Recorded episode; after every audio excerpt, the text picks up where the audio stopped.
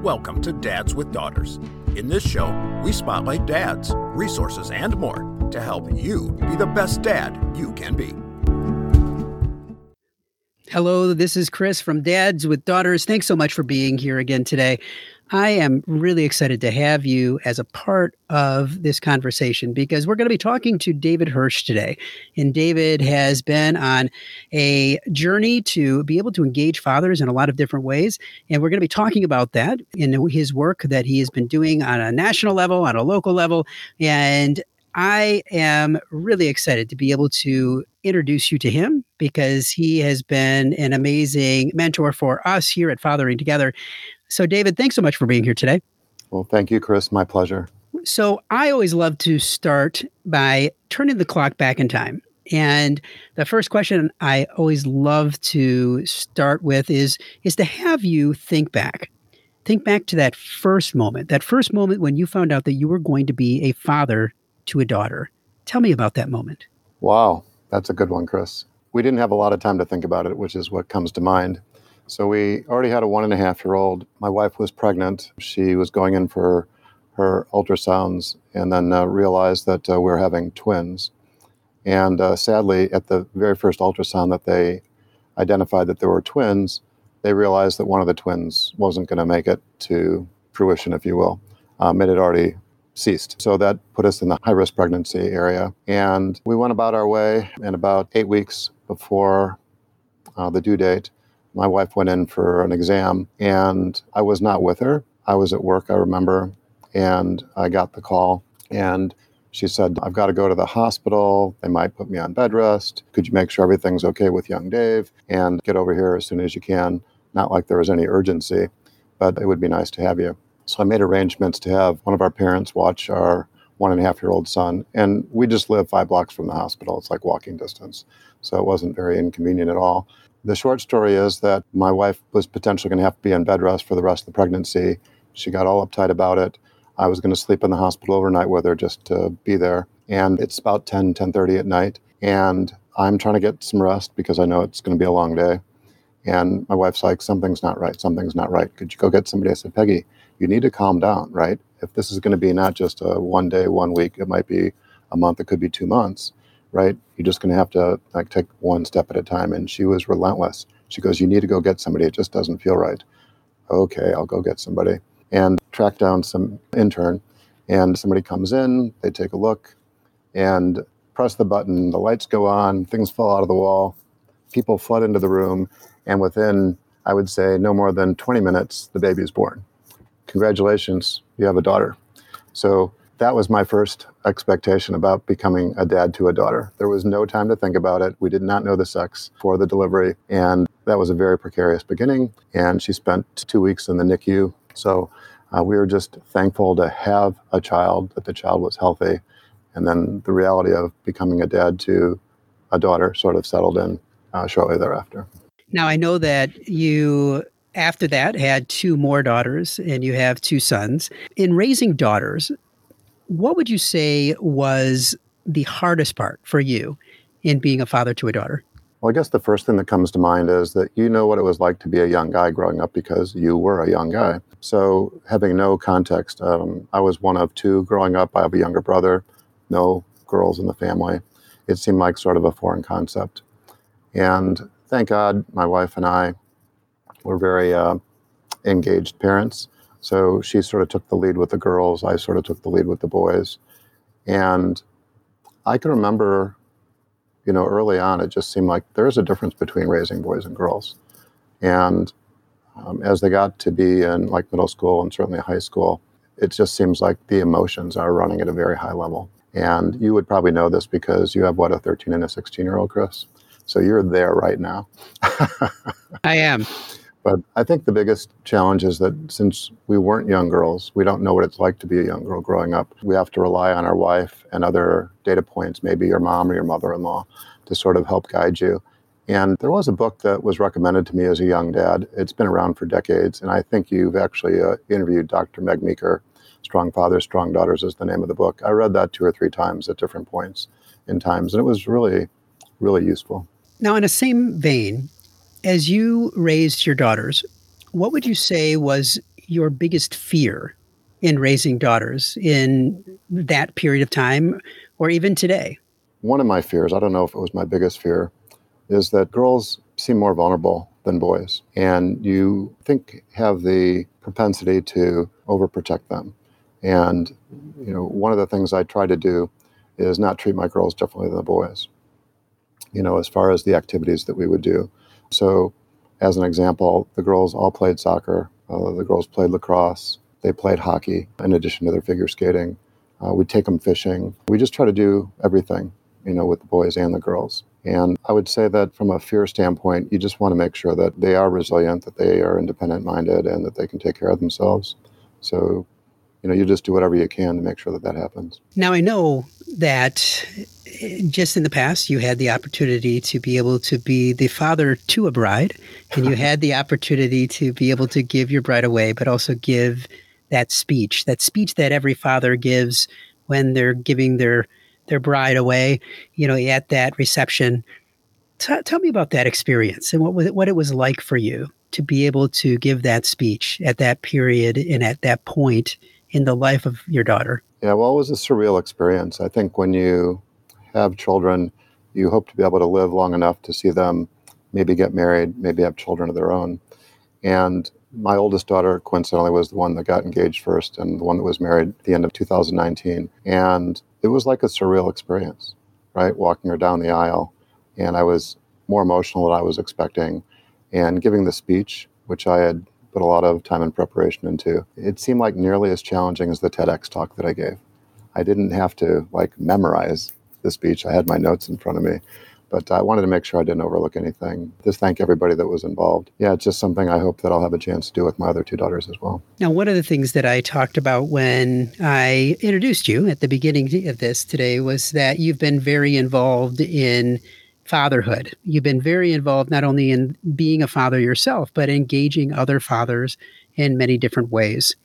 And you did that on a local level, in your local community in Chicagoland area. You've done that on a statewide level in Illinois, and you're doing that now on a national level with the Special Fathers Network that you are a part of as well. Talk to me about the start of your passion for being an advocate for being not only a better father yourself, but to be an advocate for other fathers.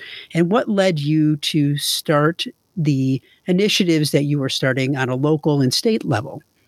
And then we'll get into the Special Fathers Network. So it's really easy to timestamp. When my wife and I had our fifth child at the end of 1996, I was involved with the W.K. Kellogg Foundation up in Battle Creek, Michigan. It was a 3-year commitment for 3 years, 9 months in total. And so I'm still working full-time, and I'm making that type of commitment. When I started the fellowship, we had just had our third child. And by the time the fellowship was winding down, 3 years later, we had just had our fifth child. So life was very chaotic, and I was feeling some pressure at work, but mostly at home, traveling as much as I was with the fellowship. And while it was an enriching experience, I felt a lot of pressure. So when the fellowship was winding down, shortly after our fifth child was born, I was looking for fatherhood resources. I was just going to do whatever it took to be a better dad, right? A more committed husband. And I stumbled across some guys in Kansas City with the National Center for Fathering, Dr. Ken Canfield, and learned that there's some 24 million kids growing up in father-absent homes, and the math works out to about 4 out of every 10. And I'm like, oh my gosh, how could this possibly be? Am I the last person on the planet to learn that there's this issue, this consequential issue, this social issue? And as I was talking to friends and other people that I met in the community, nobody seemed to be aware of the scope or scale of the problem as well. So that motivated us to put on a community leaders briefing. 120 people show up in February of 1997. And that was the beginning of what we know today as the Illinois Fatherhood Initiative, the country's first statewide not-for-profit fatherhood organization. And I won't go into a lot of detail, but to say that one of the things that we realized very quickly is that the most direct way to reach the heart of a father is through the words of his children. And the National Center for Fathering was doing an essay program up in Minneapolis and in Kansas City with the Twins and the Royals, respectively. And I thought, oh, that was really cool. Maybe we can get some of the kids in Illinois to write about their dads. And they were collecting about 500 or 1,000 essays per city. And all they were looking to do is recognize 3 or 4 dads on Father's Day at the Father's Day baseball game. I'm like, well, hey, we're golden. We have two baseball teams. Somebody is always going to be home on Father's Day. So we looked at the calendar. The Cubs are going to be home. So we approached the Tribune, who used to own the Cubs, and they signed on very quickly. So we did the essay contest in February. We received over 30,000 essays. So we were totally blown away. We were not prepared. And we scrambled to recruit 400 volunteers. So the volunteers read the essays. I guess it was in March. The experience that the volunteer readers had, men and women, young and old, people like you and I, Chris, people of means, in some cases sitting elbow to elbow with incarcerated dads, helping evaluate what the kids of Illinois have to say about their dads, their stepdads, their granddads, and their father figures.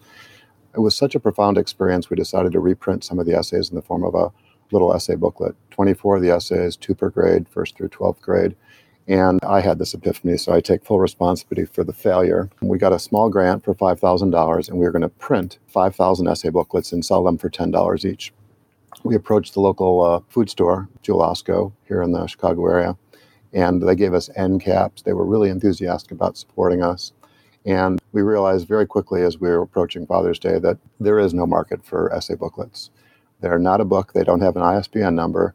And they don't fit in the greeting card section with all the Hallmark cards and the like. So we ended up giving most of those essay booklets away. I don't even think we came anywhere close to breaking even. We didn't even get $5,000 back. But one of the essay booklets somehow, some way, found its way to Harpo Studios. I got a call from one of the producers beginning of June, and they said, oh, we really like what you're doing. We're working on a special. We picked these 7 of the 24 essayists. We'd like them to come in for a taping. We'd like you, David Hirsch, to be on the Oprah Winfrey Show. And I'm like, oh, my God. And they said, you can bring one person. So you may or may not remember my backstory, Chris, but I'm not proud of this, but I wasn't close to my dad. My parents divorced when I was 6. My dad got remarried, sort of became a dad to some other kids. And my grandfather, my maternal grandfather, Sam Solomon, was the one that raised me. So naturally, he was the person that I asked to go with me. And at the time, he must have been 89 years old. And it was one of those out-of-body experiences, being on the Oprah Winfrey Show, being interviewed for what we're talking about here. And just to recap, the community leaders briefing was in February, the essay contest was in March, the essay booklet was in, the essay readings were in April, the essay booklet was in May, and we're on the Oprah Winfrey Show in June. So it was like, oh my God. So anyway, to sort of put a capstone on it, Illinois Fatherhood Initiative puts on 3 celebrations a year, one in May for the essayists, the 156 essayists from around the state, and we call that the Faces of Fatherhood Celebration. And then in June, we select 12 of the dads that were written about of these 156 essay finalists, put on the June Father's Day Dinner Celebration. And then in the fall, we put on the Fall Fatherhood Celebration, and it's for the volunteer readers and then the educators who are really the ones that do most of the work. That's an amazing story, but also just an amazing experience. I mean, I can't even imagine being one of the volunteers where you're saying they volunteer to read these essays and you say, oh, by the way, we have 30,000 to read. I'm sure that there were a few jaws that hit the floor, but that's a great experience to have. Well, let me make it a little bit more vivid for your listeners, Chris. Each volunteer was asked to read a packet of essays. They were packaged by grade, and you might have 3rd grade, I might have 8th grade or something like that.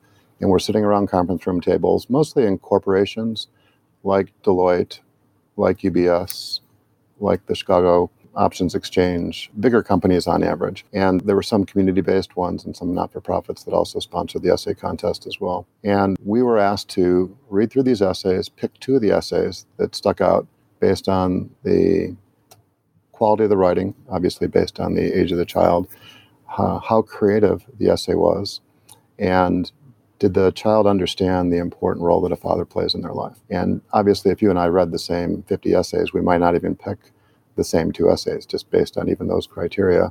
So what we try to do is reread the essays a second and a third and a fourth time, so they're reviewed multiple times.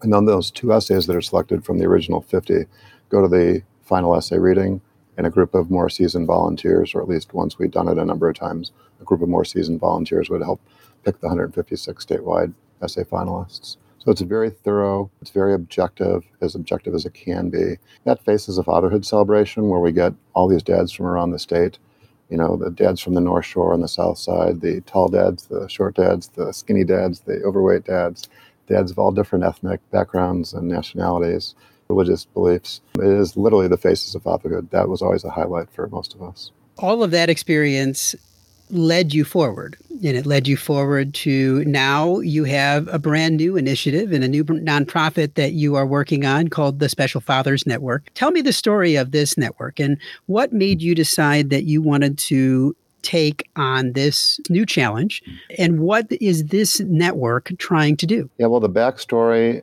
on the second charity, the first charity's name is the Illinois Fatherhood Initiative. The second charity's name is the 21st Century Dads Foundation. So initially the vision was, I've been advocating for kids and dads for 20 years or so, and I've developed these friendships like you and Brian are beginning to develop around the country by going to conferences and just networking with people like you are. So I probably have a couple dozen of these friends that have been doing this like about as long as I have, 25 plus years. And my vision for the 21st Century Dads Foundation was we were going to work together to raise more awareness, more money, and have a bigger impact, because we all seem to be doing our own things. And you've already stumbled across this with the work that you're doing, Chris. So I was literally sitting at my kitchen counter one Saturday after my baby went off to college. This is circa 2015. And I thought I heard God talking to me, not aloud like you and I are talking, but like on my heart. And the message I was receiving was, you should do a cross-country bicycle ride. And I'm like, that seems sort of strange. I'm not an endurance bike rider, and I don't even own a bicycle you could ride across the country. Why are you telling me to do this? So I couldn't shake the thought or the idea. So I started talking with friends who I knew were endurance bike riders, and they said, do this, don't do that. And I finally got the gumption to say something to my wife about this idea. And she was very crystal clear about this. My wife is very clear about most things. If that's what you want to do with 3 weeks of your summer, that's on you. I'm not going to drive one of those SAG vehicles, and I'm not riding. That's what she said. So what I heard was she didn't say no. She shot down a lot of other ideas, but she didn't shoot down this idea. So I sort of by default thought, okay, maybe I'll pursue this a little bit further. So one thing led to the next. I bought a bike, I started training, and put a crew together, put a schedule together, put all the resources together, flew out to LA, started pedaling back. And I literally rode 2,300 plus miles in 21 days at age 54. And that experience was amazing. It was transformative. We called the Dad's Honor Ride 2015. And we raised some money. We raised a lot of awareness doing media in each of the towns that we went through. And admittedly, the idea came about rather quickly because the kernel for the idea was in February. I bought the bike in April, and then I'm flying out to LA at the end of May. So a lot of my friends didn't have much time to react to, get a rider, or to be engaged. But they said, if you do this again, we'll definitely be involved. So we planned a second Dad's Honor Ride from Boston to Chicago, lopped off 900 miles. It's only 1,400 miles from Boston to Chicago. And while the number of riders increased from 10 riders the first year to 38 riders the second year, I can count on one hand with 5 fingers left over how many of my friends put a person on a bike for a day? Nada. And while that event was very successful, 3 or 4 times bigger based on the number of riders or participants, admittedly, the objective, one of the primary objectives for the 21st Century Dads Foundation was to engage these other fatherhood charities. And it just didn't happen. Maybe I'm not the right guy. Maybe there's not really much of an interest in doing endurance bike riding. We're talking about riding 75, 100 plus miles a day. So we'd already committed to do a third Dad's Honor Ride. It ended up being a 9-day ride around Lake Michigan, which was really, I like the length of time, 9 days versus 21 days. But since the objective didn't get met, we were thinking, okay, maybe we'll just close this down. And then the group of volunteers that was behind the 21st Century Dads Foundation helped narrow down what we thought were some of the 4 of the biggest challenges in fathering. And briefly, they were raising children in high poverty areas, urban areas. The second was working with incarcerated dads, men who've been removed not only from their family, but society. And I'd like to think most of them are just guys that made some bad decisions as opposed to being bad guys. The third was working with teen fathers, men who become fathers inadvertently before they turn 20 years old. And then the fourth was working with dads, raising kids with special needs because of the challenges that go along with that.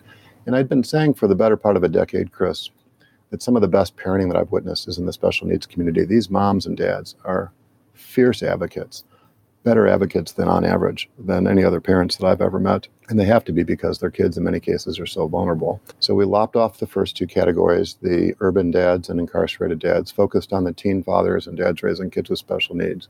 Came to learn very quickly there's very little infrastructure around teen parenting.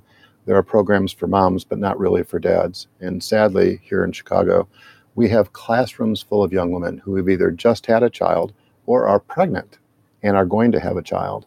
And they're doing whatever they can to make sure they get a high school education, and if not, a GED, as if having a GED or a high school education is going to allow you to be competitive in a global economy like we have. But it's some level of education.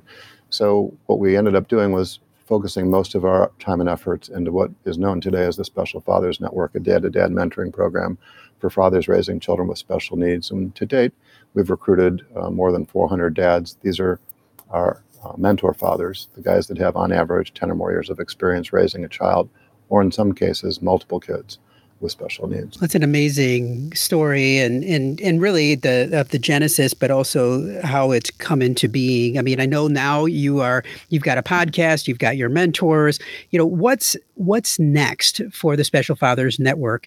And if people want to get involved, if they're hearing this and they say, hey, I'm a father of a special needs child, I'd like to get connected with this, where should they go? So you mentioned we have a podcast. I've been interviewing dads now for a little bit more than 2 years. I think last episode was episode 117. And these are men, for the most part, from around the country. But we've also done some international interviews, not by design, like I'm looking to do something internationally, but we're just being introduced to dads. So if any of your listeners are one of those dads who's raising a child or children with special needs, or knows of another family who's raising a child with special needs, by all means, please reach out to us. We'd love to have them be part of the network. If they're younger dads, to be a mentee. If they're dads with more seasoning or experience, to be a mentor father. What we've realized is that we don't have two distinct groups of mentors and mentees. And the reason I say that is that we had designed this program after a friend's charity, a friend who grew up in Michigan, lived in Chicago for quite a few years, and then he's back in Michigan. His name is Johnny Immerman. And if any of your listeners have been exposed to cancer, right, they want to make a note of this as well. Immerman Angels is the name of the charity. It's a Chicago-based charity with a national scope. They've recruited 8,500 cancer survivors, and they've matched those cancer survivors more than 50,000 times. So the short story was Johnny is a two-time testicular cancer survivor. He had such a meaningful experience volunteering in a pediatric cancer ward a second time that he recruited some of his fellow cancer patients to be volunteers. And that's what morphed into Immerman's Angels with the 8,500 volunteers. And on one of those long distance bike rides, I was thinking, what model could we apply to fatherhood? And we were interested in doing something with mentors. And then Immerman's Angels, which is one of these great peer-to-peer programs, came to mind. We thought, well, why don't we recruit dads who have 10 or more years of experience raising a child with special needs, and we'll match them with the younger dads who are close to the beginning of their journey using the same type of metrics. And that's what we began to do. So those 400 plus dads have on average 10 or more years of experience. But what we realize is that we don't have two distinct groups. We don't have just the mentors and the mentees like Immerman has. The angels, which are the volunteers, the ones that have been in remission for 5 years or more. And then they have the cancer fighters, which is everybody else under 5 years. So there's two distinct groups. There's really nobody in the middle. But what we have is this large group of dads. Most of the 400 dads have kids that are 8, 10, 12, 14 years old. And they're volunteering to be mentors. They want to help the younger dads, and they're very well equipped to do that. But because they have so many years of parenting, so many years of fathering ahead of themselves, they would benefit also from having a mentor themselves. So we don't have a name for them, but what we're trying to do is match those guys with the 10 to 14 years of experience with the younger dads, and then also match them the other way with more seasoned dads who have maybe 20 or 25 or 30 years of experience, because there's different milestones that these families experience. And that's one thing that your listeners could do is to, just engage if they are a family with special needs kids or if they know of somebody. You had also asked, what are we doing? What's next for the Special Fathers Network? One of the things that we did was, like every other not-for-profit, we had to pivot.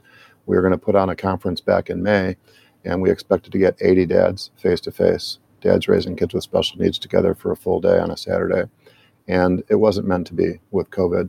So we did a conference, a virtual conference, and we shortened it to 2.5 hours as opposed to a full day. We had over 180 people register from 30 different states and 6 different countries.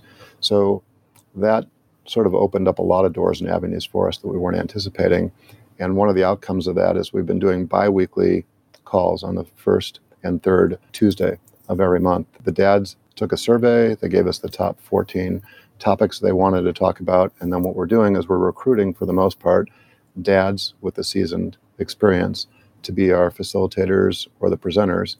And it's amazing, right? The dialogue or the conversations that are taking place. So I'm hoping we can perpetuate the biweekly calls that we're doing on various topics that appeal to these families.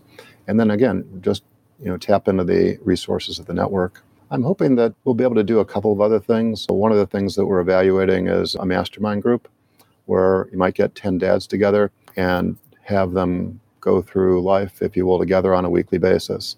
And we're very close to launching our first group of 10 dads. So if any of your listeners would have any interest in doing something like this, by all means, we would love to engage them as well. But we want to prove the concept. And if it works for a group of 10 dads, there's no reason it couldn't work for a second or a third or 10 groups or 50 groups or 100 groups. And what we're realizing is that it's just another way to get dads to engage with one another. The mentoring concept works really well for some dads, but it might not be enough, right? They want more contact. And instead of being put one-on-one with a mentor, maybe there's some learning to be had by being in a group of dads. Maybe not all Down syndrome or all cerebral palsy or all autism, but, sprinkling these various special needs across the mastermind groups, because while the challenge might be a little bit different depending on the child's diagnosis, a lot of the things that the families are experiencing are very similar, the isolation that they feel. I appreciate you sharing that, because I think that it's an amazing group that you've put together, and I highly encourage people to visit and explore and be able to learn more, because I think that for those that are going through this, as we've talked about in Fathering Together, it's so important to have that community and have that group of individuals that you can turn to that have gone through it in the past, that you can learn from, but also that have your back and that are willing to be there when you really need it, because there's going to be that point in time where you hit the wall and you are frustrated or you just don't know what to do next. And having those people that you can turn to is so important, and having a network like you've created, I think, is really important as well. Now, David, I know that you also wrote a book. On top of everything else that you did, you also became an author. You have a book called A Father's Journey to Break the Cycle of Father Absence. Now, tell me more about this book. Well, after the first Dad's Honor Ride, I was sharing all these experiences with people. I had the benefit of giving a TEDx talk and sort of synthesizing it all, because I felt like I was repeating a lot of the same stories, and people were saying, you should just put it all in writing, make it easy for people, right? You've had all these extraordinary experiences. So I'm like, I'm not an author. This is not what I really wanted to do. But somehow, some way, we got the book done at the beginning of 2016. And the title of which is 21st Century Dads, A Father's Journey to Break the Cycle of Father Absence.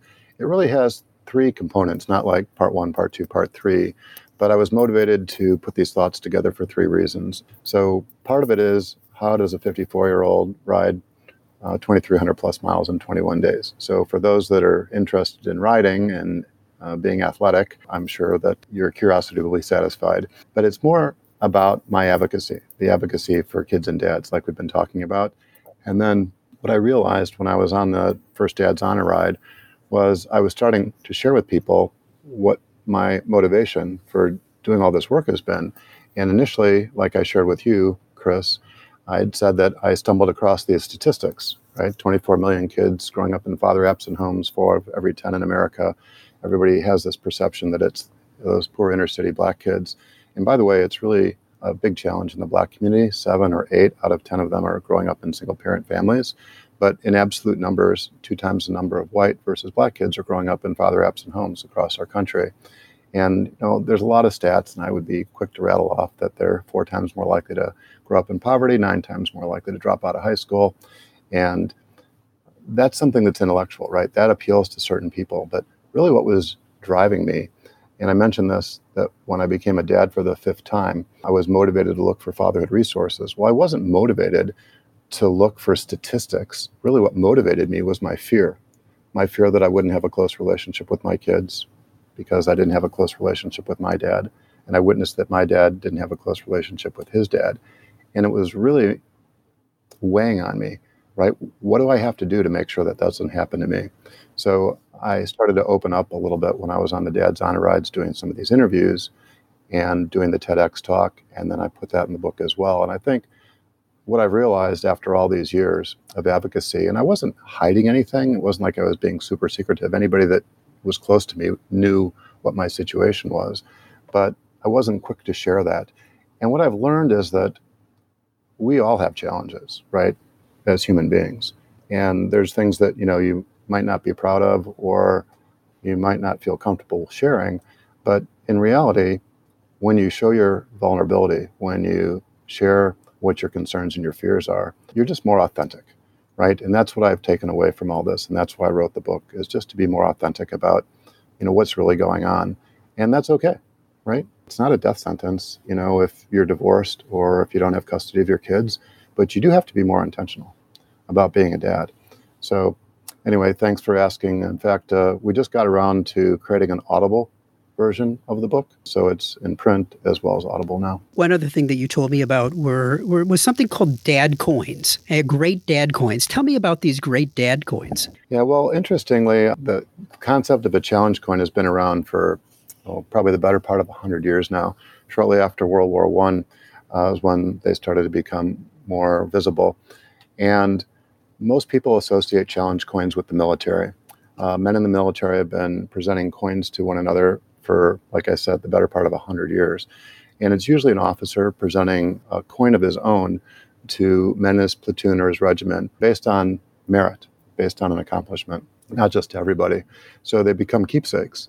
And what I witnessed is that I was starting to receive some of these coins because I was going to the retirement ceremonies of some of my friends, guys who put 20 more years in the military. And then I also witnessed that there were some not-for-profit organizations that were using coins to commemorate their anniversaries, like the Medal of Honor Society had a 150-year commemorative celebration and put a coin together. So I was thinking, wouldn't it be great if there was a coin to honor dads?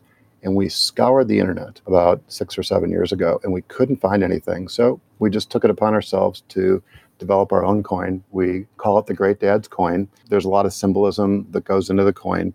And I'll just mention that on the face of the coin are four words. They are love, patience, honesty, and commitment. And those are the four attributes that we think every great dad possesses. And on the other side of the coin, it says that great dads are present physically, emotionally, and spiritually. And it's not just making your financial responsibilities. And when we were doing those Dad's Honor Rides, what we were doing was we were presenting these coins to men we were meeting along the way. It's unbelievable how many people have purchased the coins, right? They go to support the charity as well and have been honoring their dads or their stepdads or their granddads. And curiously, we were getting multiple orders, like people were ordering 4 and 5 and 10 coins at a time. We're like, why would anybody be buying that many coins? So we did a little survey, and what we realized that many of those were grandparents. Grandparents were buying these for their sons and their son-in-laws. And I didn't understand it at the time. I wasn't a grandfather at the time. I'm a grandfather now. We have a 1.5-year-old grandson. But from a grandparent's perspective, the most important people on the planet are not their children anymore. They're their grandchildren. And you'll do whatever you can to make sure that those grandkids are growing up as well as they can.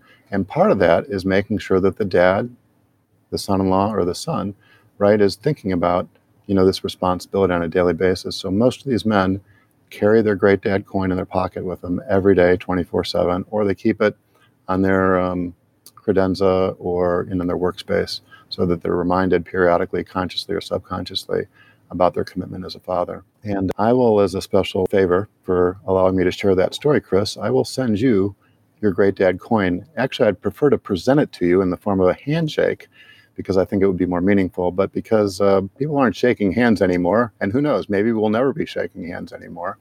But all joking aside, I'd like to present one of these to you as well. Well, I really appreciate that. Now, we always finish our interviews with what we'd like to call our Fatherhood 5, where I ask you 5 questions about you as a dad. Are you ready? I'll try.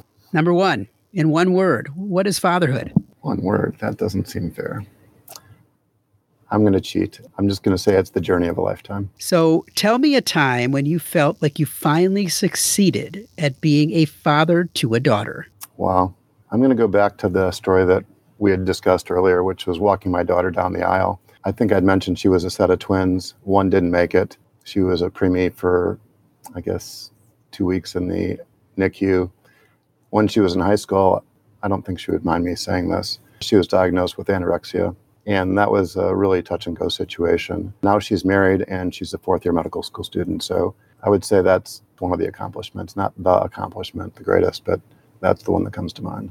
Now, if I were to talk to your daughters today, what would you want them to say in regards to how they would describe you as a father? Well, I'd like to think that they thought that I was involved, that I was committed, and that they could rely on me. Who inspires you to be a better dad? Well, that's easy. I think I made reference to the fact earlier that some of the best parenting that I've witnessed is in the special needs community. So I am totally inspired on a daily, weekly basis by the men that I'm in direct contact with that are raising kids with special needs. And finally, what's a piece of advice that you would want to give to other dads? I'll offer 2 pieces of advice. If you could only do one thing, be involved in the education of your child. All the research supports that when both parents are involved, the educational outcomes go up, and a lot of the things that are holding kids in society back, it all has to do with education. But I think it's most important just to be present. What the state expects of us is that we'll be financially responsible. But what we really need to be thinking about is beyond just being financially responsible. We need to be present physically, emotionally, and spiritually in our kids' lives.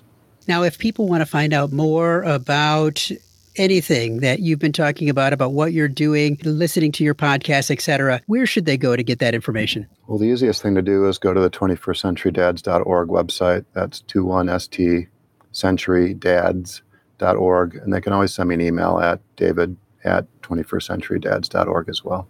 Well, David, I appreciate you being on today. Thank you for sharing all of these stories with us. And thank you for your commitment and your passion to working with dads to help them be better dads. Yeah, well, thank you, Chris. I admire what you and Brian are doing with the Dads with Daughters Facebook page. More importantly, Fathering Together and all the effort you're putting together to help dads be more engaged with their children, not just their daughters, but their sons as well. So I'm hoping that you guys will have more success than you're anticipating. If you've enjoyed today's episode of the Dads with Daughters podcast, we invite you to check out the Fatherhood Insider. The Fatherhood Insider is the essential resource for any dad that wants to be the best dad that he can be. We know that no child comes with an instruction manual, and most dads are figuring it out as they go along. And the Fatherhood Insider is full of resources and information that will up your game on fatherhood.